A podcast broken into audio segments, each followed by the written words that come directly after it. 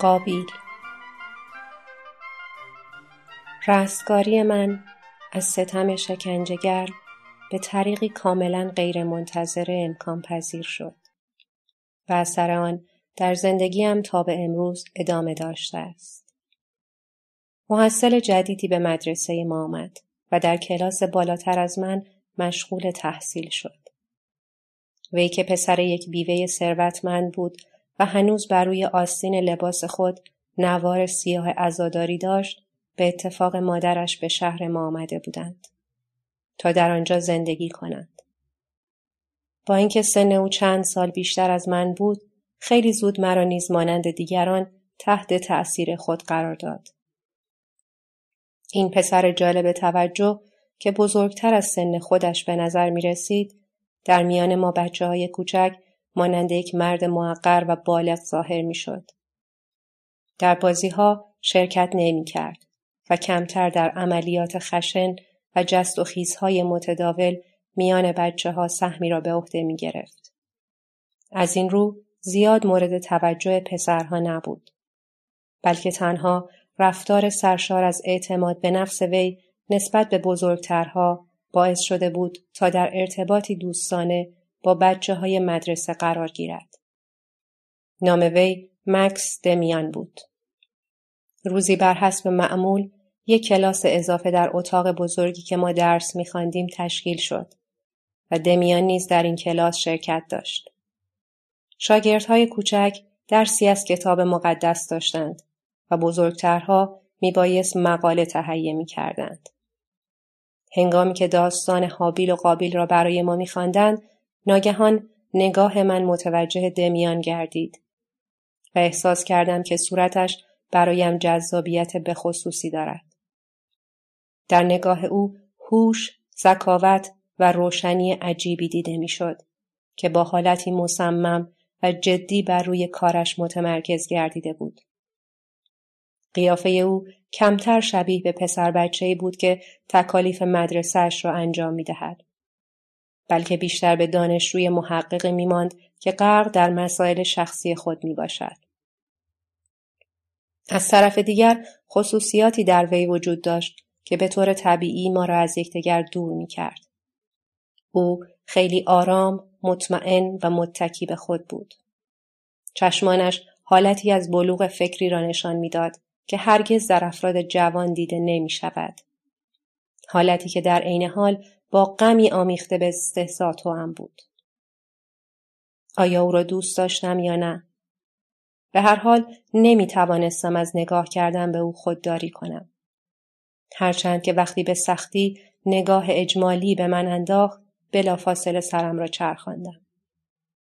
امروز وقتی به گذشته و حالت نگاه او به عنوان یک بچه مدرسه فکر می کنم این نکته به طور قطع برایم روشن است که او با سایرین از هر لحاظ تفاوت داشت. فردی بود با شخصیتی کاملا اصیل و مخصوص به خود که بر روی او برچسب خورده بود. مانند شاهزاده ای رفتار می کرد که گویی متحمل رنجی بزرگ خواهد شد. اگر شبیه به رعایا و مردم عادی باشد. در راه بازگشت به خانه احساس می کردم که دمیان در پشت سرم حرکت می کند. وقتی سایر بچه ها از ما جدا شدند و رفتند او به من رسید و سلام کرد. علا رغم کوششی که به کار می برد تا طرز صحبت کردن پسر بچه ها را تقلید کند در آهنگ صدایش بلوغ و متانت یک مرد سال خورده احساس می شد. با مهربانی پرسید آیا می توانیم کمی با هم راه برویم؟ خوشحال شدم و سرم را به علامت رضایت تکان دادم. سپس توضیح دادم که در کجا زندگی می کنم. در حالی که لبخند می‌زد گفت آه آنجا من آن خانه را می شناسم. یک چیز عجیب در بالای در ورودی منزل شما قرار دارد که همیشه برایم جالب بوده است. هیچ نمی‌دانستم که به چه چیز اشاره می کند و از اینکه او خانه ما را بهتر از خود من می شناسد خجالت می کشیدم. محققا روی سنگ بالای سردر امارت علامت های خانوادگی قرار داشت. اما پس از گذشت قرنها سطح آن صاف شده بود و بارها روی آن را نقاشی کرده بودند. و تا آنجا که من می‌دانستم ارتباطی به ما و تاریخچه فامیلی ما نداشت. با شرمساری جواب دادم من هیچ چیز در این مورد نمی‌دانم. شاید یک پرنده و یا چیزی شبیه به آن باشد. به هر حال کاملا قدیمی است و تصور می کنم که خانه ما در روزگار قدیم یک صومعه بوده است. او گفت خیلی امکان دارد که اینطور باشد. خوب توجه کن. فکر می کنم آن پرنده یک قرقی است. آنگاه به راه رفتن ادامه دادیم. احساس ناآرامی داشتم. در این وقت دمیان خندید. درست مثل اینکه اتفاق مسخره ای افتاده باشد. با همان حالت خنده گفت بلی وقتی شما درس میخواندید من کاملا متوجه شما بودم. همان وقت که داستان قابیل تدریس می‌شد. منظورم همان مردی است که بر روی پیشانیش علامت حک شده است. آیا آن را دوست داشتید؟ نه. کمتر اتفاق میافتاد که به آنچه میبایست یاد بگیرم علاقمند هم باشم. اما جرأت نمی‌کردم این موضوع را اعتراف کنم. زیرا احساس می کردم که مورد خطاب مردی بالغ و سال خورده قرار گرفتم. بنابراین جواب دادم بلی آن را دوست داشتم. دمیان در حالی که با دست بر روی شانه هم می‌زد گفت پسر جان شما مجبور نیستید که برای من تظاهر کنید. این داستان از تمام داستانهایی که در کلاس تدریس می شود جالب تر است. آموزگار شما به قدر کافی در این باره صحبت نکرد. فقط توضیحات معمولی و مختصری راجع به خدا و گناه و غیره داد. اما من معتقدم حرفش را ناتمام گذاشت و با خنده پرسید آیا برایت جالب می باشد؟ سپس ادامه داد بلی من معتقدم که داستان قابیل مانند بسیاری داستانهای معتبر و قابل اعتماد به صورتهای مختلف قابل تفسیر است و آن را می توان از زوایای دیگری به غیر از دید آموزگاران مشاهده و توجیه نمود و در نتیجه مفهوم بیشتری از آن استنباط کرد. آیا قبول داری که داستان قابیل و علامت روی پیشانی او به آن صورت که برای ما توضیح دادند ارضا کننده نمی باشد؟ ممکن است یک نفر در حین نزا برادرش را به قتل برساند و سپس دچار حراس گردد و مجبور شود تا اظهار پوزش و پشیمانی نماید. اما اینکه ترس او موجب ایجاد یک علامت مخصوص بر روی پیشانیش گردد که باعث ترس دیگران شود واقعا مضحک است. در حالی که به موضوع کاملا علاقه من شده بودم گفتم همینطور است. او دوباره بر روی شانم زد و توضیح داد. کاملا ساده است. نکته مهم در مورد این داستان وجود یک علامت بر روی پیشانی شخصی می باشد که ظاهرا مردم به دلیل آن علامت از وی می ترسیدند و جرأت نداشتند تا دست بر روی او دراز نمایند. اما در حقیقت هیچ نوع علامت و نشان مانند یک مهر در صورتش وجود نداشته است.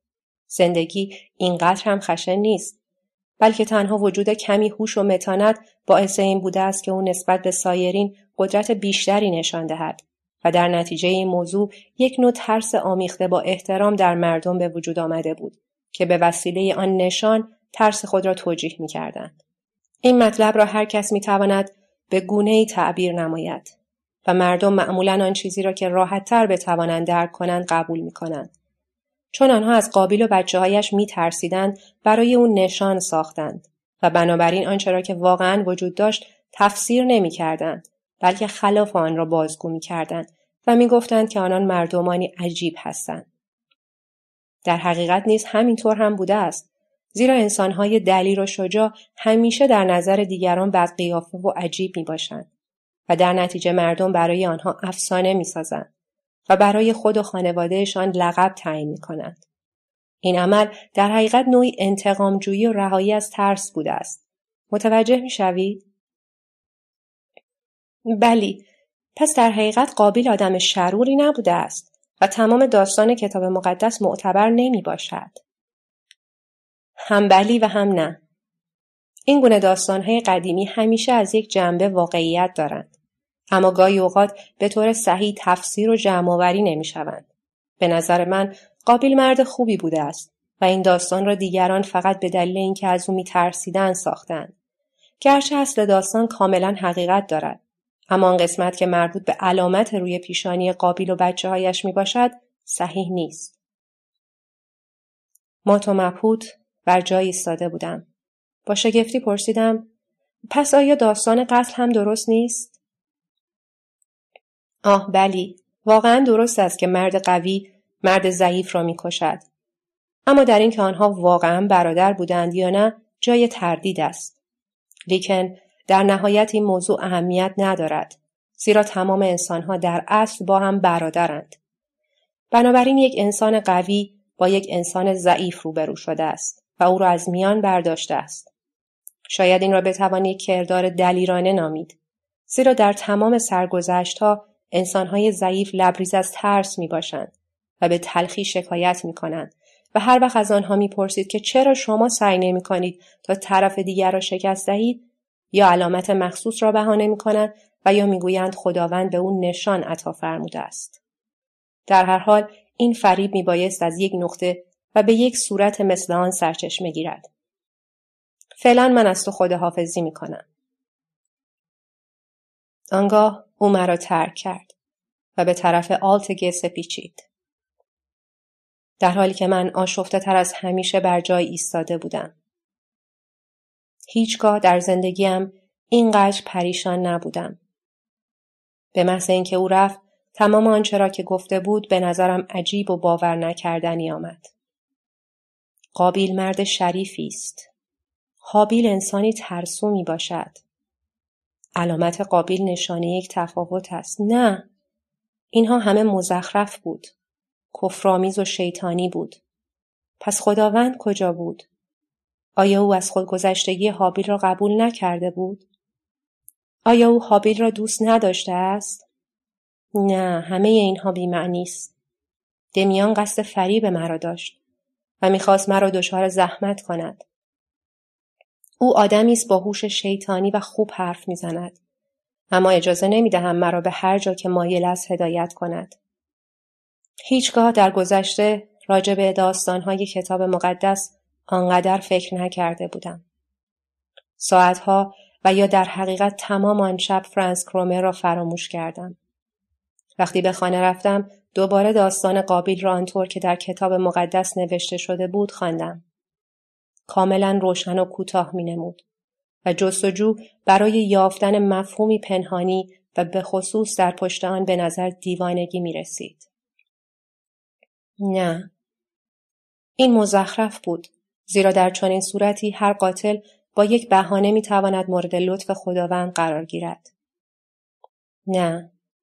این فقط دمیان و راه جذاب و ساده او برای صحبت کردن بود که می توانست هر ماجرایی را آنطور که گویی خود شاهد آن بوده است و به چشم آن را دیده است بیان نماید. چیزی پیش آمده بود که اصلا نمی توانستم آن را درک کنم. من در دنیای سالم و تندرست زندگی می کردم و در حقیقت یک نوع حابیل بودم.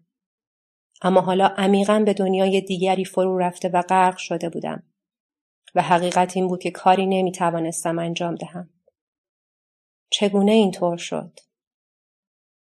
ناگهان خاطره ای در میان افکارم روشن شد. به طوری که نتوانستم نفس بکشم.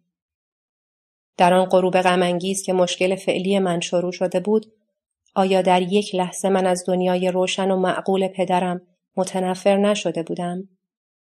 بلی من قابیل بودم و آن علامت را بر پیشانی داشتم و آن را نشان افتخار و برتری می دانستم. و به خاطر همین احساس خود را از پدرم و دنیای رستگاری و پرهیزگاری بالاتر می دیدم. مسلما در آن زمان من این چنین قطعی درباره این موضوع فکر نمی کردم. اما افکارم متشکل از تمام عوامل و احساساتی بود که از یک طرف در من ایجاد هیجانی عجیب و تکان می نمود و از طرفی دیگر روحم را سرشار از غرور می کرد. وقتی در مورد چگونگی احساس دمیان نسبت به آدم ترسو و دلیر و تفسیر عجیب او راجع به علامت روی پیشانی قابیل فکر می کردم و چشمان بالغ و برق نگاهش را به یاد می آوردم این سوال برایم پیش می آمد که آیا دمیان خود یک نوع قابیل نبود؟ چرا از قابیل دفاع می کرد؟ قدرت چشمان او از کجا ناشی می شد؟ چرا با چنان حالت تحقیرآمیز در مورد دیگران به عنوان آدمهایی ترسو صحبت می کرد؟ در حالی که آنها پرهیزگار و توسط خداوند برگزیده شده بودند. این افکار که مرتبا در اطراف سرم میچرخید مانند سنگی بود که به درون یک چاه پرتاب شده باشد و آن چاه روح جوان من بود پس از آن واقعه برای مدتی دراز موضوع قابیل و علامت روی پیشانیش و همچنین موضوع قتل به صورت راه گریزی در مقابل تمام کوشش هایم هنگام شناسایی ها و تمام تردیدها و تمام انتقاداتم شکل گرفت. ظاهرا دمیان از همین افسون در مورد سایر بچه ها استفاده می کرد. زیرا علا رقم سکوت من درباره جریان قابیل به نظر می رسید که دیگران نیز به موضوع علاقه من شدند. در مورد تمام وقایع شایعات بسیاری در جریان بود و اگر من بتوانم آن شایعات را به یاد میآورم هر کدام از آنها حائز اهمیت بسیار بوده و پر از معنا می باشد. اما من فقط به یاد دارم که می‌گفتند مادر دمیان بسیار ثروتمند است و همچنین می‌گفتند که دمیان و مادرش هیچ کدام در کلیسا حاضر نمی‌شوند. بعضی از پسرها معتقد بودند که آنها یهودی هستند. در حالی که بعضی دیگر عقیده داشتند که آنها مسلمان هستند و آداب مذهبی را پنهانی انجام می دهند. داستانهای بسیاری در مورد قدرت و زور بازوی دمیان بر سر زبانها گفته می شد. شایع بود که یک بار او یکی از همکلاسی های خود را برای شرکت در یک مبارزه دعوت می کند. لیکن پس از امتناع همکلاسیش دمیان وی را تحقیر کرده و ترسو خطاب می کند. شاهدان عینی اظهار می داشتند که دمیان فقط با دست بر پشت گردن او ضربه می زند و اندکی فشار وارد می آورد. اما پسرک رنگش سفید می شود و فرار می کند. آنگاه تا مدتها قادر به حرکت دادن بازوی خود نبوده است. حتی یک شب شایع شد که او مرده است. تقریبا هیچ اظهار نظری در مورد دمیان آنقدر گذاف و مبالغ آمیز به نظر نمی رسید که نتوان آن را باور نمود. هر خبری در مورد او به قدری هیجان انگیز و شگفت آور بود که در هر موردی مرتبا شایعات ساخته می‌شد. هنوز مدتی نگذشته بود که پسرها اطلاع دادند دمیان با دخترها رابطه دارد و در این مورد همه چیز را می‌داند. رابطه من با فرانس کرومر در شرایطی غیرقابل اجتناب ادامه داشت و به گونه ای زندگیم را تحت تاثیر خود قرار داده بود که هیچ راه فراری برایم وجود نداشت. حتی زمانی که برای مدتی مرا ترک می کرد و ظاهرا آرامش به زندگی من باز میگشت باز خود را نسبت به او موظف می‌دانستم و در عالم خیال مانند سایه خودم به او مکان می‌دادم هرگاه موفق نمی‌شد تا در دنیای واقعیت مرا به دام اندازد در رویاهای من خیال او به حقیقت میپیوست. تا جایی که خود را کاملا برده و بنده او می‌دیدم. از آنجا که اصولا آدمی خیال باف بودم و همیشه در رویا زندگی می کردم در این سایه ها بیش از زندگی واقعی نیرو و سلامت خود را صرف می کردم. کابوسی که مرتبا تکرار می شد حالتی از کرومر بود که مرا شکنجه می‌داد. و در حالی که بر روی سینهام زانو می‌زد روی صورتم توف می کرد و یا با فشار و ایجاد انحراف در شخصیت مرا به انجام جنایات هولناک و جدی مجبور می کرد. از همه آنها بدتر کابوسی بود که در آن کرومر مرا مجبور به قتل پدرم می کرد. بدین صورت که چاقوی تیز را در دست من میگذاشت و به اتفاق در پشت درخت های خیابان کمین می کردیم تا شخص مورد نظر پیدا شود. سپس زمانی که شکار ظاهر می شد با فشار بر بازوانم کرومر اشاره می کرد تا به او حمله کنم. و من ناگهان متوجه می شدم که او پدرم می باشد. در آن هنگام سراسیمه از خواب می پریدم و بیدار می شدم. علا رقم اشتغال کامل افکارم در مورد کرومر هنوز به دمیان و بیشتر از او به داستان حابیل و قابیل فکر می کردم. تماس با او چه در عالم رویا و چه در واقعیت عجیب بود و دوباره کابوسی از وحشت و شکنجه را برایم ایجاد می کرد. گرچه این بار قربانی باز هم خودم بودم لیکن دمیان بود که بر روی سینه زانو می‌زد چهره جدیدی که مرا تحت تاثیر خود قرار داده بود. آنچه در مورد کرومر برای من دردناک بود درباره دمیان مرا قلبا خوشحال می کرد و احساسی را برایم به وجود می آورد که به اندازه ترس هیجان آور بود. او دوباره در رویه های من شرکت کرد اما بار سوم باز کرومر در نقش همیشگی ظاهر شد. تا مدتها قادر نبودم رویه هایم را از واقعیت مجزا نمایم. با وجود آنکه توسط دزدی میوه و انواع دزدی های کوچک دیگر بدهی خود را به کرومر پرداخته بودم رابطه زشت ما همچنان با یکدیگر ادامه داشت اکنون او با آزار و شکنجه درباره منابع دزدی های من سوال می کرد و مرا تهدید می نمود که همه چیز را به پدرم خواهد گفت. در نتیجه خود را بیش از همیشه در چنگال او می دیدم و متاسف بودم که چرا از ابتدا ماجرا را برای پدرم نگفتم. در این حال تأسف من مداومت نداشت. گاهی اوقات معتقد می شدم که آنچه کردم به سرنوشت من مربوط می شد و فرار از آن غیر ممکن بوده است. در طی این مدت خانواده هم نیز دچار پریشانی بودند. به نظر می رسید قدرت عجیبی باعث شد تا از جمعی که قبلا آنقدر نزدیک به من بود دور شوم. به طوری که دیوانوار آرزو داشتم تا دوباره به آن بهشت گم شده بازگردم. مادر آنطور رفتار می کرد که گویی در مقابل یک بچه خودسر قرار گرفته است نه در مقابل یک بچه مریض اما خواهرهایم قضاوتی صحیحتر و نزدیکتر به آنچه که واقعا بود داشتند روش تو هم با اقماز آنها بیشتر مرا مضطرب می نمود. و برایم روشن بود که مرا به گونه گرفتار می بینند و در نتیجه به جای اینکه به خاطر آن شرایط مورد سرزنش قرار گیرم بیشتر مورد ترحم واقع می شدم. احساس می کردم که آنها بیش از همیشه برایم دعا می کنند. لیکن بیهودگی دعای آنان کاملا مشهود بود و به هر حال شیطان سهم خود را از زندگی من می گرفت. در آرزوی رهایی از آن موقعیت و اعتراف صمیمانه می سوختم. ولی قبل از آن می دانستم که قادر به تشریح و توضیح آن وضعیت حتی برای پدر و مادر نیستم. گذشته از آن واقف بودم که پدر و مادر بعد از تعصب و دلسوزی آنچه را که اتفاق افتاده است گمراهی و انحراف خواهند شناخت. در حالی که تمام آن تقدیر من بود. این امر را کاملا درک می کنم که بسیاری از مردم برای احساس بچه یازده ساله اعتبار قائل نیستند. از این رو من داستان را برای کسانی نقل می کنم که آگاهی بیشتری نسبت به طبیعت وجود بشر دارا می باشند. انسان بالغی که می‌داند چگونه احساس خود را به فکر تبدیل کند منکر وجود چنین ادراک و رابطه ای در نزد بچه ها می باشد. لیکن من باید اعتراف کنم که به ندرت در زندگیم اینقدر عمیق متحمل درد و رنج شدم.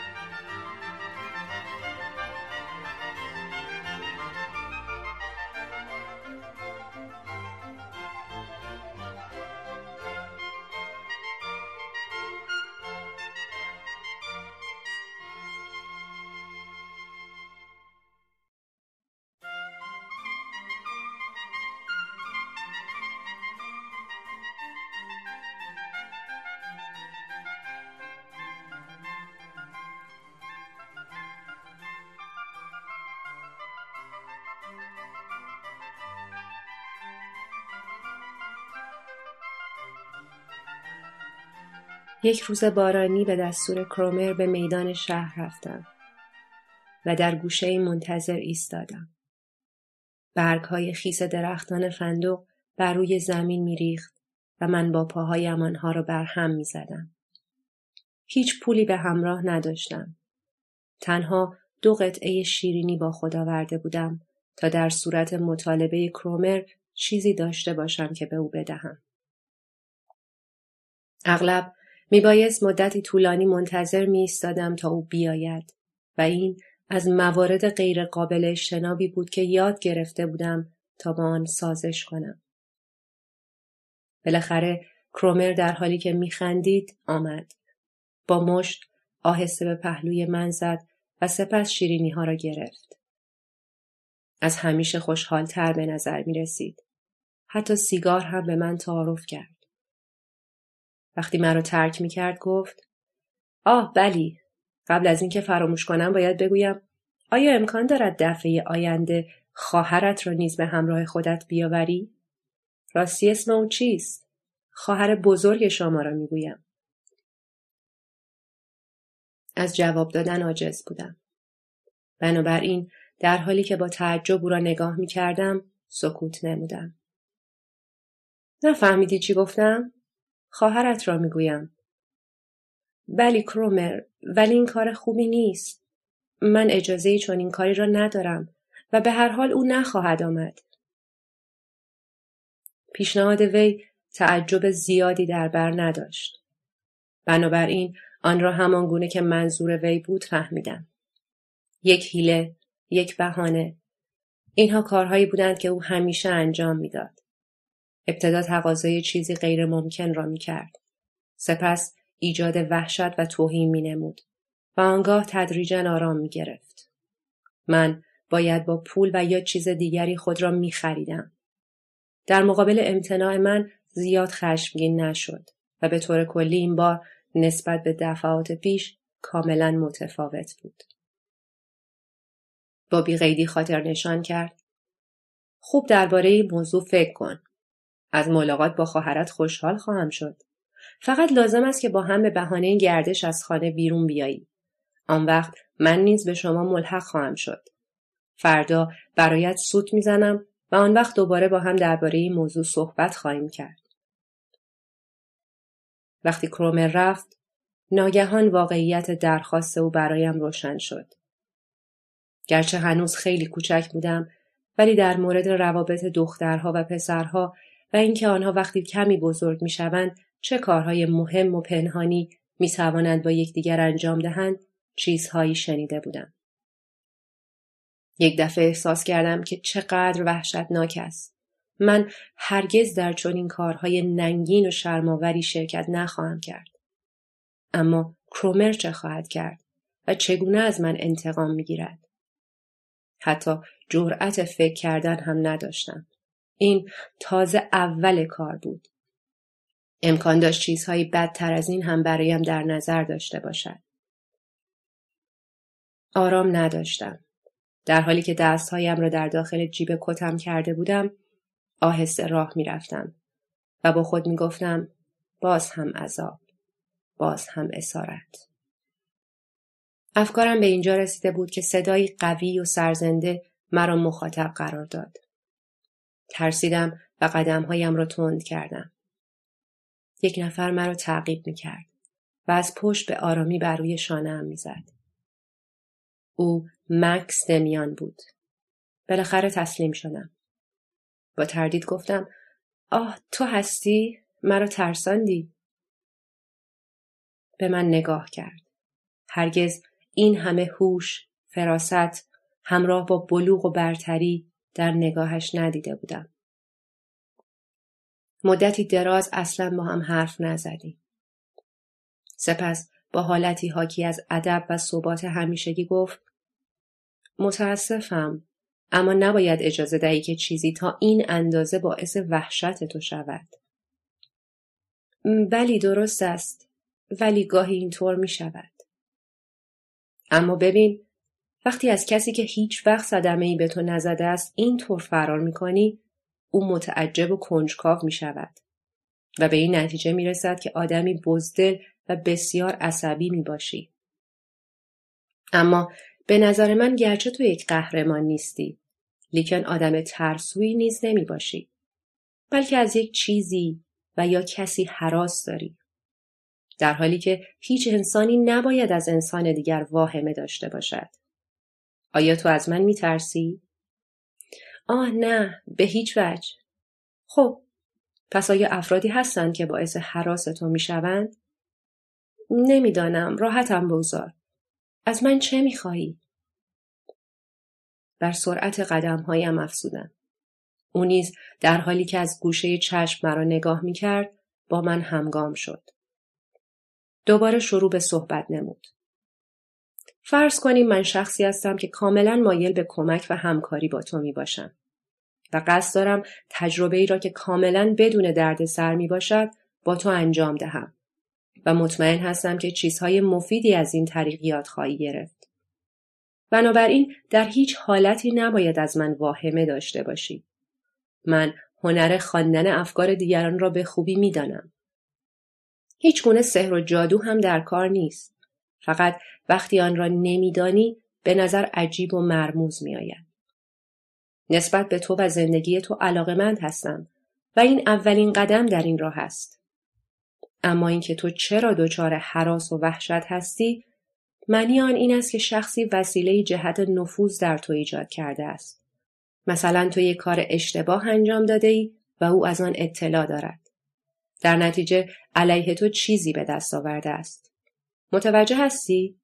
کاملا روشن است. اینطور نیست؟ با حالتی درمانده به صورتش خیره شدم. انسان درستکاری که از چهرش هوش و ذکاوت نمایان بود. در عین حال رفتاری بدون نرمش بلکه جدی و محکم داشت. خودم به سختی از آنچه که تا به حال بر سرم آمده بود اطلاع داشتم. اما او مانند یک شعبد باز در کنار من ایستاده بود. آیا متوجه هستی که منظور من چیست؟ قادر به حرف زدن نبودم. با سر اشاره کردم. بلی. همون گونه که گفتم خواندن افکار دیگران به نظر مسخره می آید. لیکن این هنر کاملا به طور طبیعی عمل می کند. مثلا آن روز که داستان حابیل و قابیل را برای تو تعریف می کردم دقیقا می توانستم افکار تو را بخوانم. حتی احساس می کردم که تو قبلا مرا در رویای خود دیده ای. ولی به هر حال هیچ بستگی به موضوع امروز ندارد. اصلا بیا همه آنها را فراموش کنیم. تو پسر باهوشی هستی و ارتباطی با آن بچه های احمق نداری. من دوست دارم گاهگاهی با یک آدم فهمیده که بتوانم به او اعتماد کنم حرف بزنم. آیا این برای تو اشکالی دارد؟ البته که اشکالی ندارد اما نمی‌فهمم. بیان را به فال نیک بگیریم. تا اینجا این را می‌دانیم که پسری به نام ایکس میترسد. او از یک نفر ترسیده است. شاید به دلیل راز پنهانی که دیگری از آن مطلع گردیده است و او از این مطلب ناراحت است. آیا این تصویری از واقعیت نیست؟ تحت تأثیر صدا و نفوذ کلام او از پای در آمدم و تسلیم شدم. قدرت حرف زدن را از دست داده بودم و فقط گاهی سرم را تکان می دادم. او مثل انعکاس صدای من بود. صدایی که فقط از خودم ناشی می شود. صدایی که در حقیقت همه چیز را بهتر و روشنتر از من می دانست. دمیان با دست بر روی شانه زد. خب این است که هست. حالا فقط یک سوال دارم. آیا می توانی اسم آن پسری را که چند لحظه پیش از تو جدا شد و رفت به من بگویی؟ راز پنهانیم در درونم میپیچید و عقب می‌رفت. از اینکه آن را به دنیای خارج بیاورم و آشکار کنم سخت وحشت داشتم. کدام پسر؟ من تنها بودم. او خندید. به من بگو. دوباره خندید و گفت اسم او چیست؟ زیر لب گفتم آیا منظور تو فرانس کرومر است؟ او با رضایت سرش را تکان داد. خب تو پسر باشعوری هستی. ما باز هم با هم دوست خواهیم بود؟ اما اول باید چیزی را به تو بگویم. این کرومر یا هرچه اسمش باشد آدم بیمعنی و نادرستی است. از صورتش می‌توان فهمید که او یک آدم پست و رزل می باشد. تو چی فکر می‌کنی؟ گفتم آه بلی او آدم بدی است. اصلا خود شیطان است. ولی هیچ چیز نباید در این مورد بداند. به خاطر خدا مگذارید چیزی به گوش وی برسد. او را نمی‌شناسید. آیا او شما را می‌شناسد؟ آرام باش. او رفته است و مرا هم نمی‌شناسد. ولی من دوست دارم که او را بشناسم. آیا به مدرسه دهکده می رود؟ بلی. کدام کلاس؟ آخرین کلاس. ولی خواهش می‌کنم خواهش می‌کنم هیچ چیز به او نگویید. نگران مباش هیچ اتفاقی نخواهد افتاد. فکر نمی کنم این مسئله مهم باشد. اگر تو کمی راجع به او با من صحبت نمایی. نمی‌توانم نه راحتم بگذار. مدتی سکوت کرد و سپس گفت حیف شد. ما می توانستیم تجربه خودمان را یک مرحله جلوتر ببریم. ولی مایل نیستم تو را ناراحت کنم. فقط این را باور کن که ترس از او کاملا بیجاست. از آن و ترس های ویران کننده است که باید از دست آن خلاص شوی. تو مایلی که از دست آن رهایی یابی و اگر می‌خواهی آدم خوبی باشی باید از دست آن خلاص شوی. فهمیدی؟ کاملا درست می‌گویید. ولی این خوب نیست. شما نمی‌دانید. اما دیدی که من بیش از آنچه که فکر می کردی می دانم. آیا مقداری پول به او بدهکار هستی؟ بلی همینطور است. ولی موضوع اصلی نیست. من نمی توانم به شما چیزی بگویم. نمی توانم. آیا اگر پرداخت بدهی تو را من قبول کنم این موضوع حل خواهد شد؟ نه موضوعی نیست. من التماس می کنم که چیزی به کسی نگویید. حتی یک کلمه. شما مرا غمگین می کنید.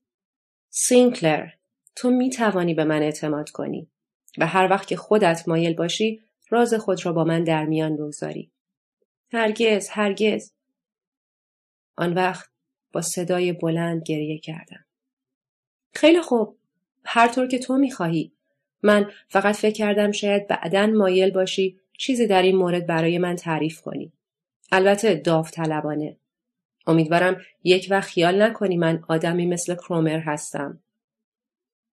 آه نه اما شما چیزی راجع به این موضوع نمی‌دانید. نه به هیچ وجه. من فقط درباره آن فکر می‌کنم. اما باور کن که هرگز مثل کرومر رفتار نخواهم کرد. تو هم چیزی به من بدهکار نیستی. مدتی دراز اصلا حرف نزدیم و من فرصتی یافتم تا کمی آرامش خود را بازیابم. اما همچنان از اطلاعات و آگاهی دمیان متعجب بودم. پس از مدتی در حالی که در زیر باران لباس خود را به دور بدنش میچسمان گفت خب من حالا باید بروم. فقط یک مطلب را مایلم که بدانی و آن این است که تو باید از دست این مرد خلاص شوی. اگر هیچ کار دیگری نمی‌توانی انجام دهی او را بکش. من فوقالعاده خوشحال خواهم شد و تحت تأثیر تو قرار می‌گیرم. حتی حاضرم تو را کمک کنم. دوباره وحشت به سراغم آمد. داستان قابیل را به یاد آوردم. همه چیز به نظرم شوم و زشت می نمود. در حالی که آهسته در دل می گریستم با خود فکر کردم که چه چیزهای عجیبی در اطراف من جریان دارد. دمیان خندید و گفت خب حالا برو. یک کاری خواهیم کرد. شاید قتل ساده ترین کار باشد. و در این گونه موارد همیشه آسان ترین راه بهترین راه است. رفیق کرومر بعد جوری گیر افتاده ای. به طرف خانه به راه افتادم. گویی یک سال بود که از آنجا دور شده بودم. همه چیز به نظرم متفاوت می آمد. مثل اینکه چیزی مانند آینده بین من و کرومر ایستاده بود. چیزی مانند امیدی در آینده. دیگر تنها نبودم.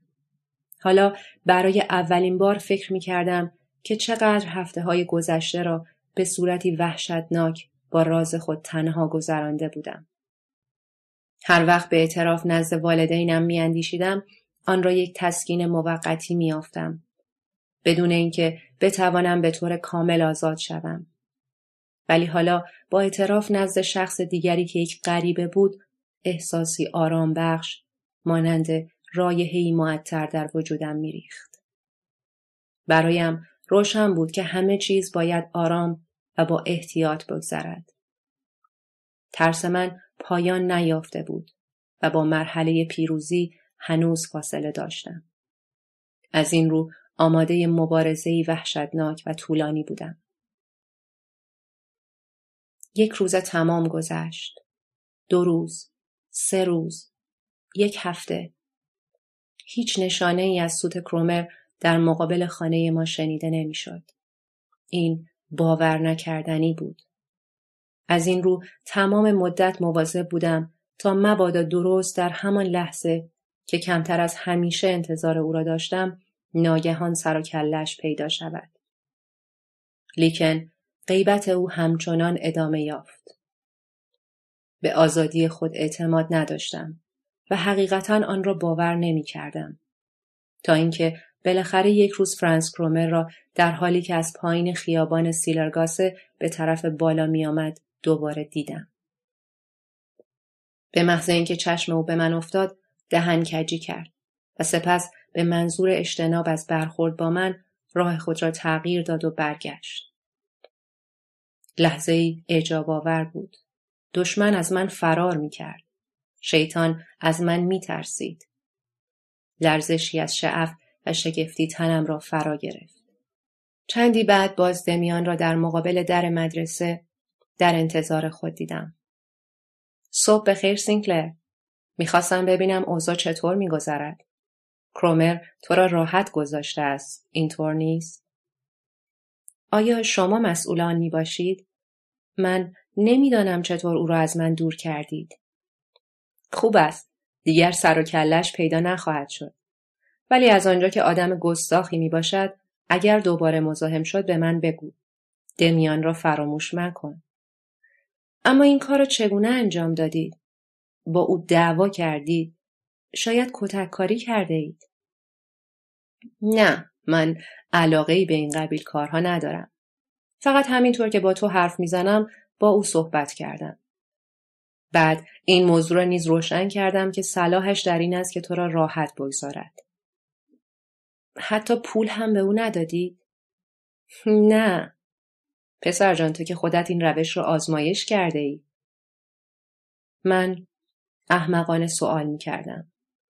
و او در حالی که احساسی دشوار و ظالمانه برایم باقی میگذاشت میگریخت احساسی عجیب که مخلوطی بود از ترس آمیخته به احترام و حق شناسی، تحسین و حراس، رضایت همراه با خصومتی درونی. با خود فکر می کردم چقدر خوب است که خیلی زود دوباره او را ببینم. آنگاه می توانم باز هم درباره این موضوع مانند داستان قابیل با هم بحث کنیم. اما به هیچ وجه اینطور نشد. امروز از حق ناشناسی که نسبت به دمیان انجام دادم تعجب نمی کنم و به نظرم بیهوده است که آن را از یک بچه انتظار داشته باشیم. در عین حال تردید ندارم که اگر او مرا از شنگال کرومر نجات نمی‌داد تمام زندگیم برباد رفته بود و در همان زمان نیز به آزادی خود به عنوان بزرگترین تجربه دوران جوانی واقف بودم. اما به محض اینکه معجزه انجام گرفت آزادی بخش خود را رها کردم. پس از تایید ناسپاسی خود نسبت به دمیان باید بگویم که دیگر موضوع قابل ملاحظه‌ای به غیر از فقدان کنجکاوی در مورد اسراری که دمیان مرا با آن مرتبط ساخته بود وجود نداشت. چگونه می توانستم نسبت به آگاهی بیشتر در مورد قابیل و کرومر و یا خواندن افکار دیگران کنجکاو نباشم. باور نکردنی بود. ناگهان از دام شیطان رها شدم و در مقابل دنیایی از روشنایی و لذت قرار گرفتم. دیگر نفسهایم از تپش قلب خاموش نمی‌شد و حملات ترس مرا از پای در نمی آورد. تلس شکسته بود. من دیگر در بند عذاب و لعنت نبودم و دوباره یک شاگرد مدرسه شدم. طبیعت وجودم تقلا می کرد تا بار دیگر به آرامش و متانت دست یابد و آنچه را که زشت و نابود کننده است از من دور نماید. داستان دراز ترس و گناه با سرعتی اعجاب انگیز بدون اینکه کوچکترین نشانی از صدمه و جراحت بر جای گذارد به پایان رسید. اکنون می توانم دلیل کوشش خود را به منظور فراموش نمودن نجات دهندم درک کنم. من می‌خواستم از دره غم و لعنت و بندگی ترسناک کرومر بگریزم. تمام تار و پود روحم به سوی مکانی که خوشحالی و رضایت در آن وجود داشت فرار می کرد. به سوی بهشت گمشده که اکنون درهایش بر رویم باز شده بود.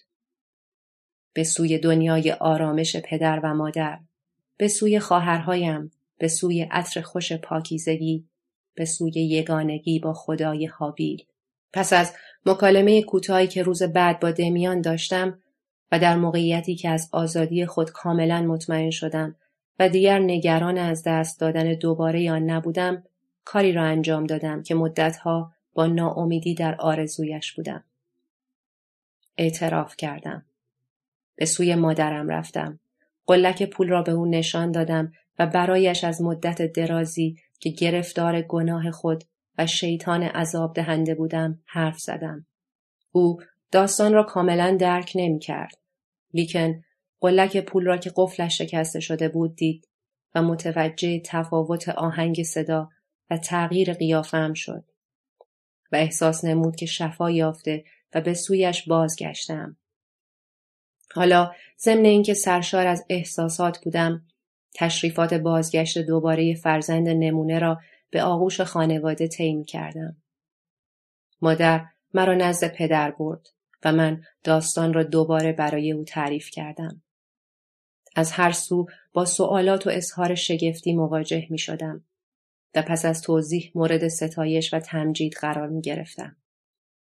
والدینم مرا نوازش می کردند و از سر آسودگی آهی عمیق از سینه می کشیدند. همه چیز مانند داستان پریزادگان و فرشته ها بود و هر چیز دوباره با هماهنگی اجاباوری به جای اول باز میگشت.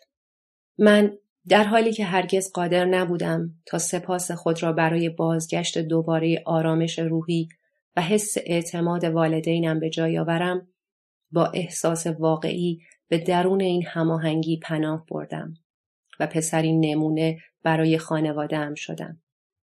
بیشتر از همیشه با خواهرهایم بازی می کردم و هنگام شب به عنوان کسی که از دامن بلا نجات یافته و به آغوش خانواده بازگشته است سرودهای مذهبی را از ته دل و با تمام وجود میخواندم.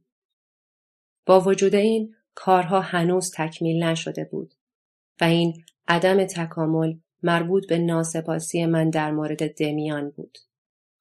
زیرا او کسی بود که من نزدش اعتراف کرده بودم و اگرچه این اعتراف خیلی پر احساس و شایان توجه نشد اما برای خودم بسیار پر ارزش بود. لیکن اکنون با تمام وجود خود را به بهشت زمینیم متصل کرده بودم. و حالا که به سوی خانه بازگشته و مورد استقبال قرار گرفته بودم احساس می کردم که اینجا دنیای مناسب دمیان نمی باشد. زیرا با وجود اینکه راه او با کرومر تفاوت داشت اما به هر حال او نیز اقوا کننده بود و از آن گذشته ارتباط من با دنیای شیطان می توانست از طریق او انجام گیرد. در حالی که من دیگر نمی‌خواستم با آن دنیا در ارتباط باشم. و نمی توانستم در حالی که خود دوباره حابیل شده بودم قابیل را تجلیل نمایم. این ظاهر مطلب بود. در باطن من قدم به جادهی بسیار لغزنده گذارده بودم که با وجود رهایی از آن وضعیت و چنگال اهریمنی کرومر اعتراف می کنم که این کار به کوشش و قدرت خودم انجام نگرفت. بلکه دستهای دوستانهی به کمک من شتافت و نجاتم داد. پس از آن بدون اینکه حتی نگاهی به پشت سر بیاندازم به دامن مادر و پناهگاه دوران کودکی بازگشتم. از خود شخصیتی کودکانه تر و متکی تر از آنچه که واقعا بودم ساختم. و چون نمی توانستم به تنهایی قدم بردارم و لازم بود تا نقطه اتکای جدیدی را انتخاب نمایم در آن شرایط تیره و سیاه مجبور شدم به پدر و مادرم در دنیای روشنی اعتماد کنم. زیرا در غیر این صورت می بایست دمیان را که بسیار هیجان انگیزتر از والدینم بود به عنوان نقطه اتکا انتخاب می کردم.